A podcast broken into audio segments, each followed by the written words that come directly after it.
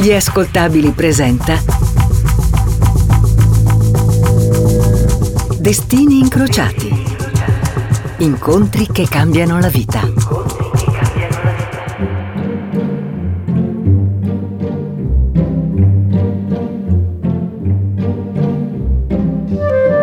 Sono Giacomo Zito, benvenuti a Destini Incrociati. Oggi parliamo di bambini e horror. I genitori cercano sempre di proteggere i figli dai film dell'orrore, come se le loro immagini turpi e inquietanti potessero traumatizzarli per una vita intera. Eppure il fascino del proibito induce spesso i bambini a sbirciarne di soppiatto le scene macabre e i personaggi mostruosi. È il gusto irresistibile della trasgressione. Guardare i film horror da piccoli significa accennare un primo gesto di ribellione verso l'autorità, tanto minuscolo quanto eccitante.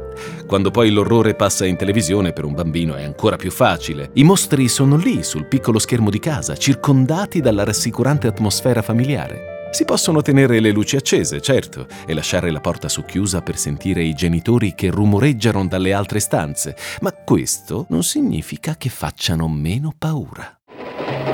My name is Victoria Winters. My journey is beginning. A journey that I hope will open the doors of life to me Dark Shadows è una soap opera gotica che va in onda sulla ABC dal 1966 al 1971 e terrorizza gli spettatori più giovani con le sue atmosfere angoscianti. Il suo pubblico ideale sono i teenager che non ne perdono una puntata quando tornano a casa da scuola. Ma allora, che cosa ci fa un bimbo di Indianapolis davanti a delle immagini così spaventose? È ancora piccolo e lui quella trasgressione la eviterebbe volentieri. Si chiama Ryan Patrick Murphy. È nato nel 1965 da una famiglia cattolica irlandese e diventerà uno dei più grandi autori televisivi del panorama mondiale. Ora però sta singhiozzando di fronte allo schermo perché quel programma proprio non lo vuole vedere. Ma sua nonna non sente ragioni, deve vederlo per temprarsi, per diventare più forte e imparare a non avere paura. Oh, madam, if you would, you may tell her that it's Barnabas Collins.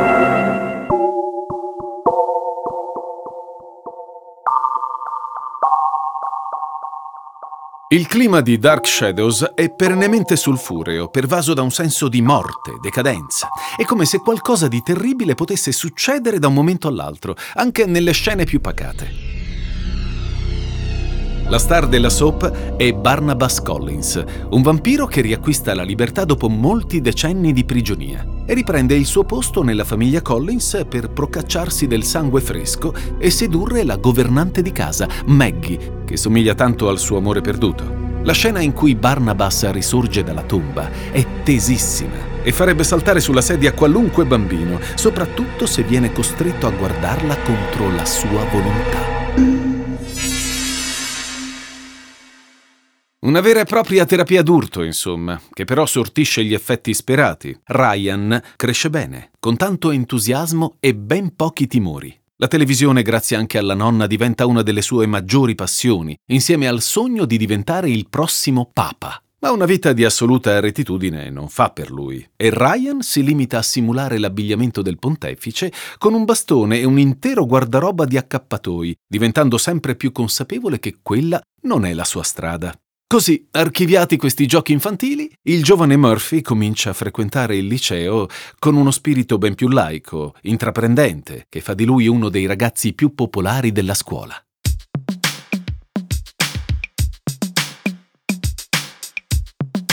A Destini Incrociati raccontiamo la vita di Ryan Murphy, che adesso sta frequentando il liceo. Per lui è un'esperienza fantastica. Ryan frequenta la Warren Central High School, dove partecipa alle iniziative del Dipartimento di Teatro, scrive per il giornale scolastico e canta nel coro della scuola. Da questa esperienza il futuro sceneggiatore trarrà ispirazione per creare Glee, uno dei suoi più grandi successi televisivi. Beh certo, i suoi ricordi non sono altrettanto scintillanti.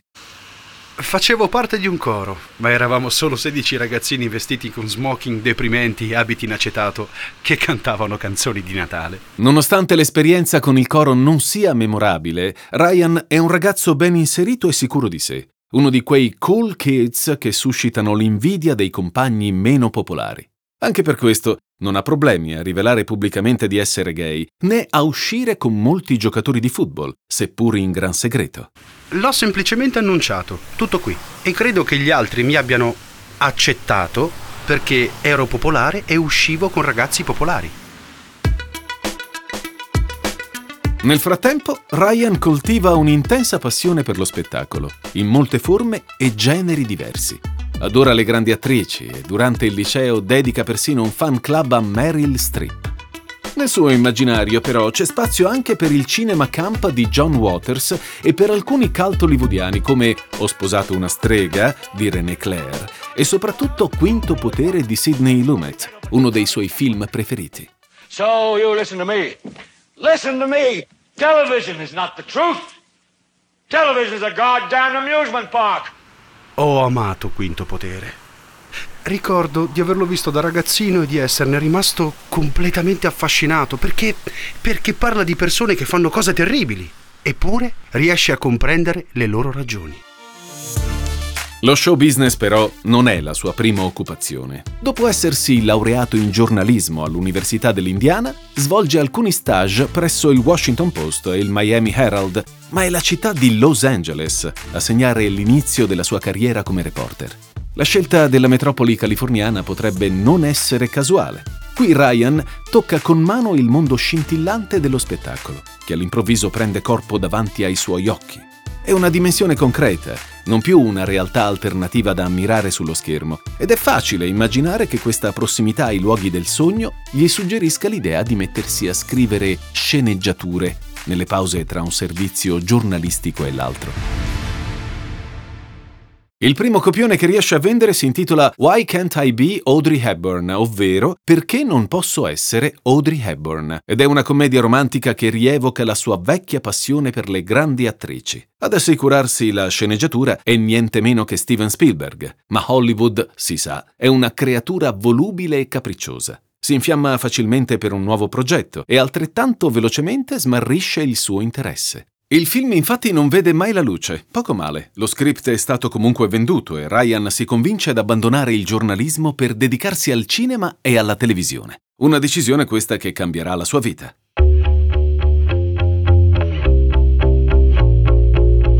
L'adolescenza è un topos narrativo amatissimo dalla televisione americana, che ci ha costruito sopra un intero immaginario fatto di rivalità scolastiche, discriminazioni sociali e piccoli melodrammi che si consumano nei corridoi del liceo, tra un armadietto e l'altro. Ryan Murphy ha molte esperienze da cui attingere e infatti la sua prima serie tv si intitola Popular. Okay, guys, I'm here and I'd like to know what the big mystery is. Spill, why are both of you so upset? Brooke, I'm so sorry. You know how much I, we... Insomma, una classica serie per teenager, tipica di fine anni 90, quando in televisione spopolano i turbamenti interiori di Dawson Creek. Popular non è altrettanto fortunata e va in onda per sole due stagioni. Tanto basta però per inserire Ryan Murphy nel giro giusto, quello che gli permette di spiccare il volo come autore televisivo. La sua prima serie di successo non tarda ad arrivare. Ryan torna con la memoria al suo passato di giornalista e rispolvera un vecchio reportage investigativo sulla crescente popolarità della chirurgia plastica Beverly Hills. L'idea germoglia rapidamente nella sua fantasia e il frutto che ne deriva è Nip Tuck, storia di due chirurghi plastici e delle loro movimentate vicende personali, che dura per ben sei stagioni sul canale via cavo FX. Si tratta di uno show audace, provocatorio, e Ryan deve spesso lottare con il network per imporre le sue idee. Lo ammetto. Quando facevo Nip Tuck stavo realmente cercando di affermare qualcosa sull'edonismo, il narcisismo e la sessualità. E ho trascorso metà delle mie giornate combattendo delle battaglie per quello show.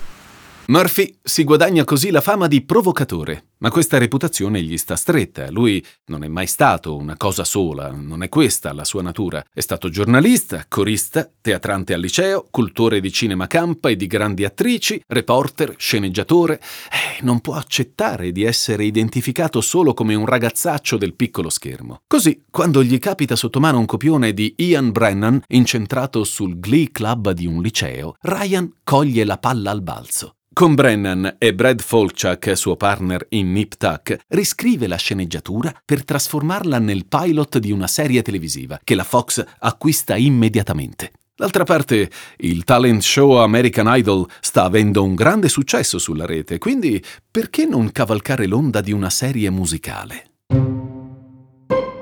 Glee, questo è il titolo dello show, è un successo planetario. I protagonisti sono un gruppo di outsider del liceo McKinley in Ohio che organizzano numeri musicali e competono con i cori delle altre scuole. Insomma, è un vero e proprio musical seriale, ricchissimo di cover prestigiose, che i fan diffondono viralmente su YouTube. Ben presto Glee diventa un fenomeno di costume che valica lo schermo televisivo, mentre Ryan Murphy vince il suo primo Emmy per la regia dell'episodio pilota. Ammettetelo, sono una leggenda. È la verità. Ebbene sì, ormai Ryan Murphy è il nuovo Remida della televisione americana e tutti sono curiosi di sapere cosa si inventerà dopo Glee. La risposta è nell'ennesimo cambio di genere, una brusca sterzata che dopo il teen drama, il medical drama e il musical porta Ryan nei territori dell'horror. Lui e Brad Folchak cominciano a lavorarci prima ancora che Glee entri in produzione e scelgono l'horror non solo perché amano il genere, ma anche per fare qualcosa di completamente diverso. Sono passato da Nip Tuck a Glee, quindi aveva senso che volessi fare qualcosa di oscuro e impegnativo. Inoltre, io e Brad abbiamo sempre amato l'horror, quindi mi è venuto naturale. L'idea dei due sceneggiatori è di realizzare uno show antologico dove ogni stagione racconti una storia autoconclusiva, come se fosse una miniserie a sé stante. La principale fonte di ispirazione, manco a dirlo, è il caro vecchio Dark Shadows. Si chiamerà American Horror Story.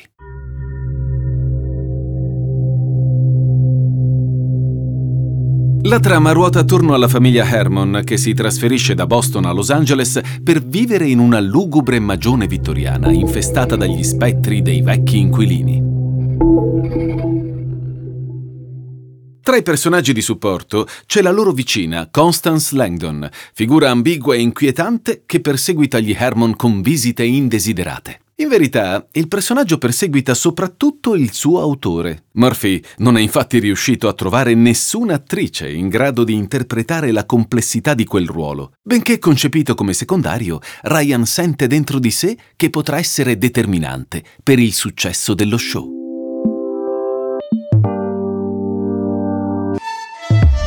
Ryan sfoglia il database degli attori online. Può farlo chiunque, anche voi che ci state ascoltando. Scartabellando fra le schede delle attrici, la sua attenzione si ferma su un profilo di una diva nata nel 1949. È un volto un po' dimenticato, soprattutto dai giovani, ma Ryan ricorda benissimo quando l'ha vista per la prima volta. È stato a Broadway nel 1992, mentre illuminava il palcoscenico con la sua interpretazione di Blanche Dubois in un tram che si chiama Desiderio. Quell'attrice, che peraltro non ha mai avuto un ruolo regolare in televisione, è una perla rara del cinema americano. Scopriremo chi è tra poco, a Destini Incrociati.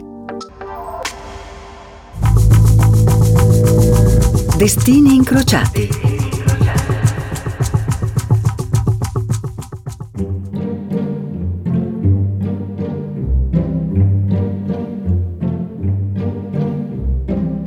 A Destini Incrociati, Ryan Murphy, autore televisivo di successo, cerca la definitiva consacrazione con una serie televisiva che condensa le sue passioni, horror, commedia e lo studio dei personaggi. Si chiama American Horror Story. Sta cercando il volto ideale per interpretare il personaggio di Constance Langdon, ruolo minore ma essenziale nell'intricata struttura della serie. Senza più idee, Ryan sta cercando ispirazione nel database online IMDb.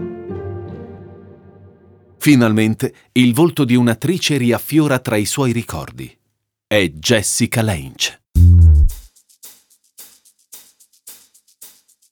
C'è un famoso aneddoto che riguarda indirettamente Jessica Lange e che chiama in causa un'altra attrice molto amata da Ryan Murphy, Meryl Streep.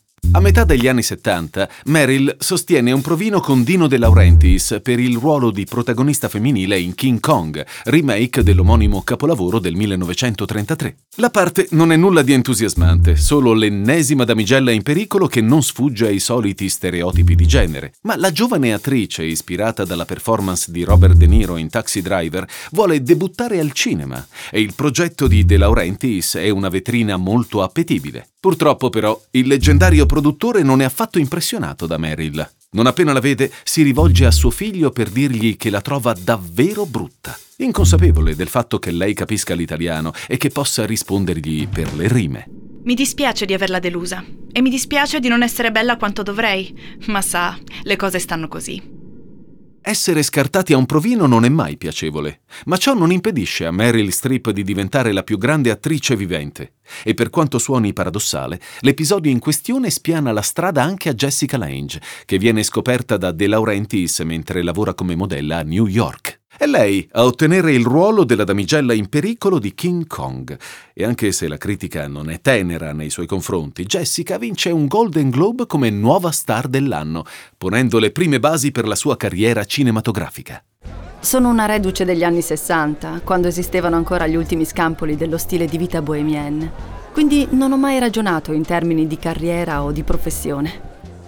In effetti, Jessica Lange vive un'esistenza molto avventurosa prima di mettere piede nel mondo del cinema. Nata in Minnesota da una famiglia che si sposta di continuo per seguire il lavoro del padre, insegnante e commesso viaggiatore, Jessica si abitua per sua stessa missione a vivere come una zingara, sempre in viaggio. Altri avrebbero coltivato un certo risentimento verso questa mancanza di stabilità. Lei no.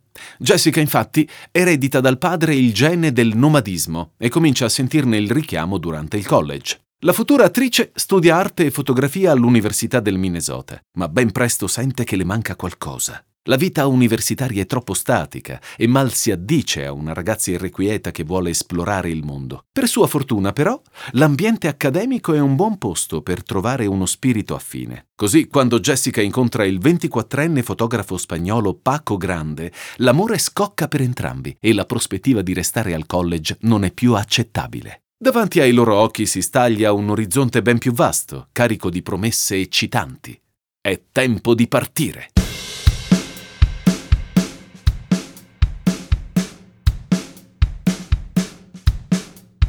A destini incrociati, Jessica Lange e Paco Grande sono in viaggio tra gli Stati Uniti e il Messico. Vivono per lo più nel furgone del giovane fotografo. Siamo alla fine degli anni 60, epoca irripetibile di avventure on the road ed esperienze bohemienne, che Jessica intende godersi fino in fondo. I due amanti tornano brevemente in Minnesota nel 1971 per sposarsi e poi ripartono per New York, dove trovano spazio nella comunità artistica di Soho.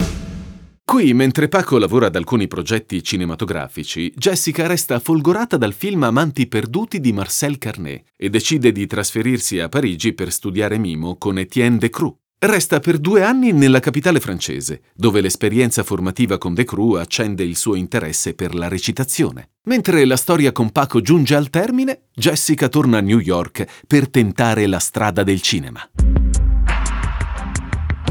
Jessica sopravvive come modella e cameriera finché non ottiene il ruolo in King Kong di cui abbiamo appena parlato e firma un contratto di sette anni con Dino De Laurentiis. Arriva All That Jazz di Bob Fosse, che scrive la parte dell'angelo della morte apposta per lei. I critici ancora una volta non sono teneri nei suoi confronti, ma sapete come diceva Andy Warhol, non c'è migliore pubblicità della cattiva pubblicità. Infatti Jessica si impone nuovamente all'attenzione di Hollywood, al punto che il regista Bob Rafelson si mette in contatto con lei per una nuova versione de Il postino suona sempre due volte con Jack Nicholson come protagonista maschile. Stavolta i critici elogiano la sua performance e anche il pubblico si innamora di lei. A cinque anni dal suo debutto cinematografico, Jessica è finalmente una star. Per me recitare è sempre stato un modo per esplorare le emozioni immergersi nella sorgente e cercare davvero di toccarne il fondo. 1983, l'anno della consacrazione. Il talento di Jessica nell'esplorare le emozioni si rivela in tutta la sua grandezza.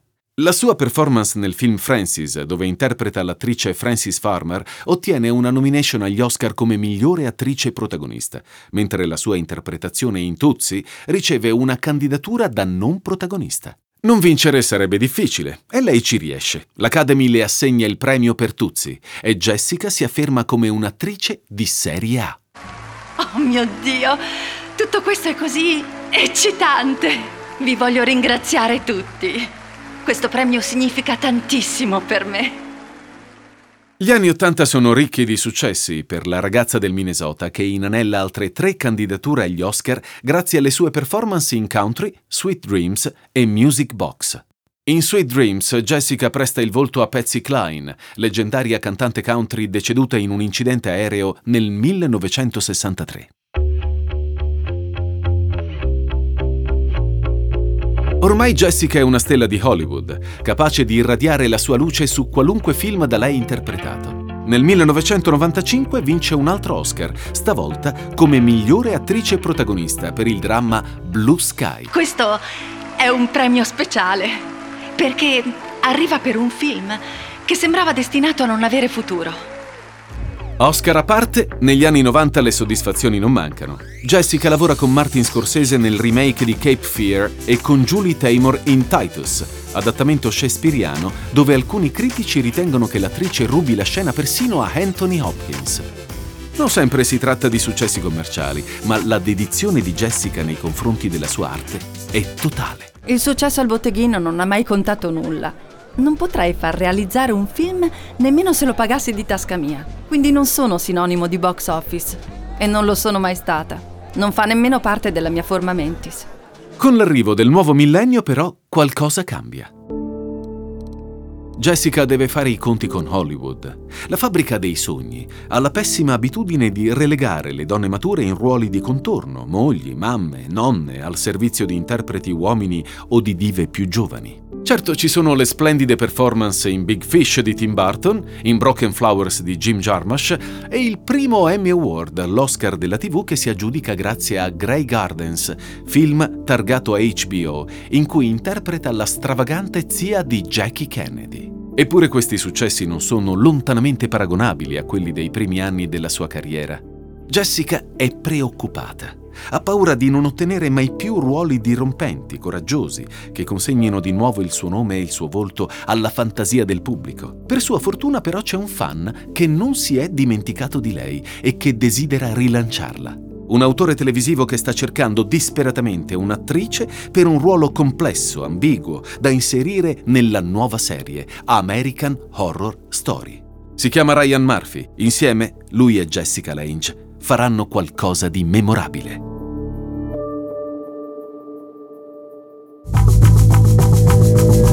Destini incrociati.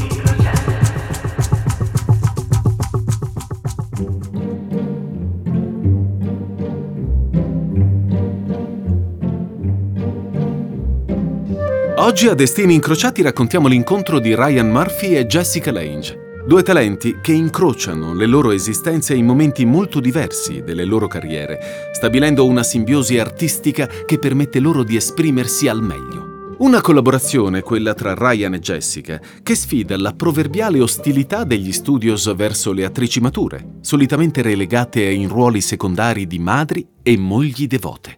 La televisione è praticamente l'unica possibilità per un'attrice della mia età di avere un salario decente. Con il cinema indipendente non è proprio possibile. È sul piccolo schermo che Jessica Lange vive una seconda giovinezza, imponendosi come la vera icona di American Horror Story. Quando Ryan Murphy si assicura la sua partecipazione alla serie, espande il ruolo di Constance Langdon fino a renderla una vera e propria coprotagonista, con un arco narrativo completo e numerosi flashback che raccontano la sua storia.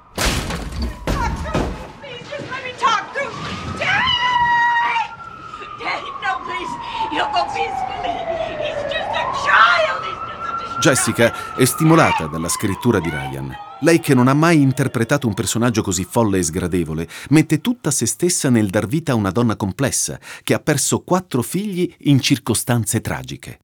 La continua ricomparsa dei ragazzi come spettri le impedisce di elaborare il lutto, rendendola una figura ben più sfaccettata e interessante rispetto alla famiglia dei protagonisti della serie, gli Harmon. D'altra parte, lo diceva anche Alfred Hitchcock, più riuscito è il cattivo, più riuscito sarà il film. Ovviamente questo teorema vale tanto per il cinema quanto per la televisione. Un buon antagonista che regga la distanza di un'intera stagione è fondamentale per un racconto seriale. La Constance Langdon di Jessica Lange in questo senso è un'antagonista ben riuscita, perché disperatamente umana, capace di rubare la scena a tutti gli altri. Ryan non può che esserne felice. In Jessica ha trovato non soltanto una musa ispiratrice, ma una vera e propria alleata che partecipa attivamente al processo creativo, contribuendo con opinioni e suggerimenti. Sarà molto divertente chiamare Jessica Lange anche quando non è impegnata sul set e chiederle: Pensi che questa sia una cosa che dovrei fare? è intelligente e ha sempre ragione.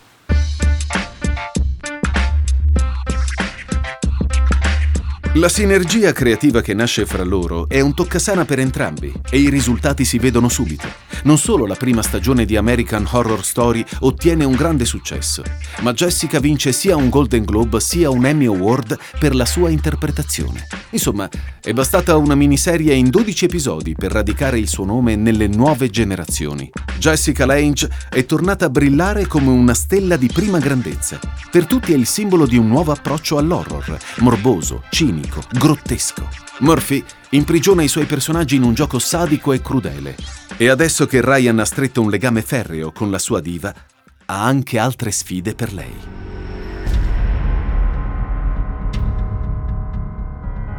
Dal momento che American Horror Story ha incontrato i favori del pubblico, il canale FX ne annuncia prontamente il rinnovo per la seconda stagione. Ryan non ha dubbi, senza Jessica la serie non si fa. Costruisce la nuova miniserie attorno a Jessica. Si intitola Asylum, è ambientata nel 1964 e si svolge all'interno di un istituto per malati di mente. American Horror Story è una serie antologica. La trama e i protagonisti non hanno alcun legame con la prima stagione e infatti Jessica interpreta un nuovo personaggio, sorella Judy, la tirannica suora che gestisce il manicomio. Questo sarà davvero lo show di Jessica Lange. Quindi sono molto entusiasta. Eh, stiamo creando per lei un personaggio che è l'opposto di Constance. Abbiamo parlato insieme di molte cose, io e lei. Ha molte idee, molti suggerimenti sul personaggio e mi ha detto alcune cose che ha sempre voluto interpretare come attrice. Constance e Judy si trascinano traumi che non sono mai riuscite a elaborare. Anche questa volta Jessica è grandiosa nel rendere intrigante un personaggio così odioso. Ryan, che non è mai stanco di metterla alla prova, le affida una vera e propria scena da musical. Il personaggio di Judy, memore del suo passato di cantante nei nightclub, immagina una delirante performance canora sulle note di The Name Game. Jessica canta e balla in prima persona. Ryan Murphy, autore e produttore, e Jessica Lange, la sua musa, sono alle prese con il successo di American Horror Story. Ryan intanto si circonda di attori sempre più fidati, che ritornano con ruoli diversi in quasi tutte le stagioni della serie. Oltre a Jessica stringe un bel legame con l'attrice Sarah Paulson, Entrambe le interpreti dimostrano un'etica del lavoro invidiabile. Non imparano solo le loro battute, ma tutti i dialoghi contenuti nella sceneggiatura e fanno ricerche per conto proprio sulla storia e i personaggi. Sono una fonte di idee, lavorano molto duro e si preparano un sacco. Jessica e Sara sono persone che arrivano sul set e sanno tutte le parti, quindi per me è molto interessante chiedere a una di loro, beh, cosa ne pensi di quella sottotrama, anche se non ti riguarda. Per Jessica quella televisiva è un'esperienza nuova, molto diversa rispetto al cinema, soprattutto perché la narrazione seriale richiede di adattarsi rapidamente alle evoluzioni del personaggio e della trama. Di solito ricevi una sceneggiatura e hai a disposizione la storia completa. Tutti gli atti sono già lì, se si tratta di un testo teatrale. Sai cosa succede nel primo, nel secondo e nel terzo atto. E sai come comincia, come si sviluppa e come finisce. Con American Horror Story Asylum è un'esperienza tutta nuova. Non so che direzione prenderà e non so cosa accadrà in seguito. Ho lavorato in modo più fluido e coraggioso, sfruttando ogni possibilità che mi fosse capitata di trovare. La collaborazione tra Ryan e Jessica in American Horror Story continua per altre due stagioni intitolate Coven e Freak Show, dove l'attrice presta il volto ad altre due donne ambigue e tormentate. E soprattutto Elsa Mars, ex cantante di cabaret e padrona del freak show, a imporsi nella memoria per il suo tragico passato e la sua disperata ricerca di popolarità. Questo ruolo consente a Jessica di mettersi nuovamente alla prova in altre performance musicali, la più celebre delle quali è una cover di Life on Mars di David Bowie, intonata con accento tedesco, dal momento che il personaggio Elsa è europeo. È il 2014, Jessica è grata a Ryan, ma sente che è arrivato il momento di abbandonare temporaneamente la televisione. Le manca il teatro, una passione dei primi anni, ed è per questo motivo che decide di lasciare American Horror Story alla quarta stagione.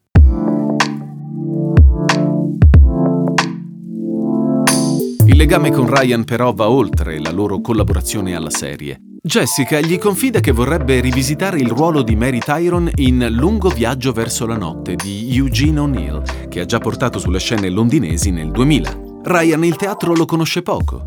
Il fatto che ci sia Jessica al suo fianco però lo sprona a esplorare anche questa forma d'arte. L'attrice gli dà la giusta dose di coraggio per lanciarsi in questa nuova avventura. Ryan finisce per produrre lo spettacolo lei si porta a casa un Tony Award, il massimo riconoscimento per un interprete di teatro. Jessica non manca di riconoscere i meriti dell'amico a cui dedica la vittoria. Ryan si è assicurato i diritti dell'opera e insieme l'abbiamo proposta a Todd Ames e al Roundabout Theatre.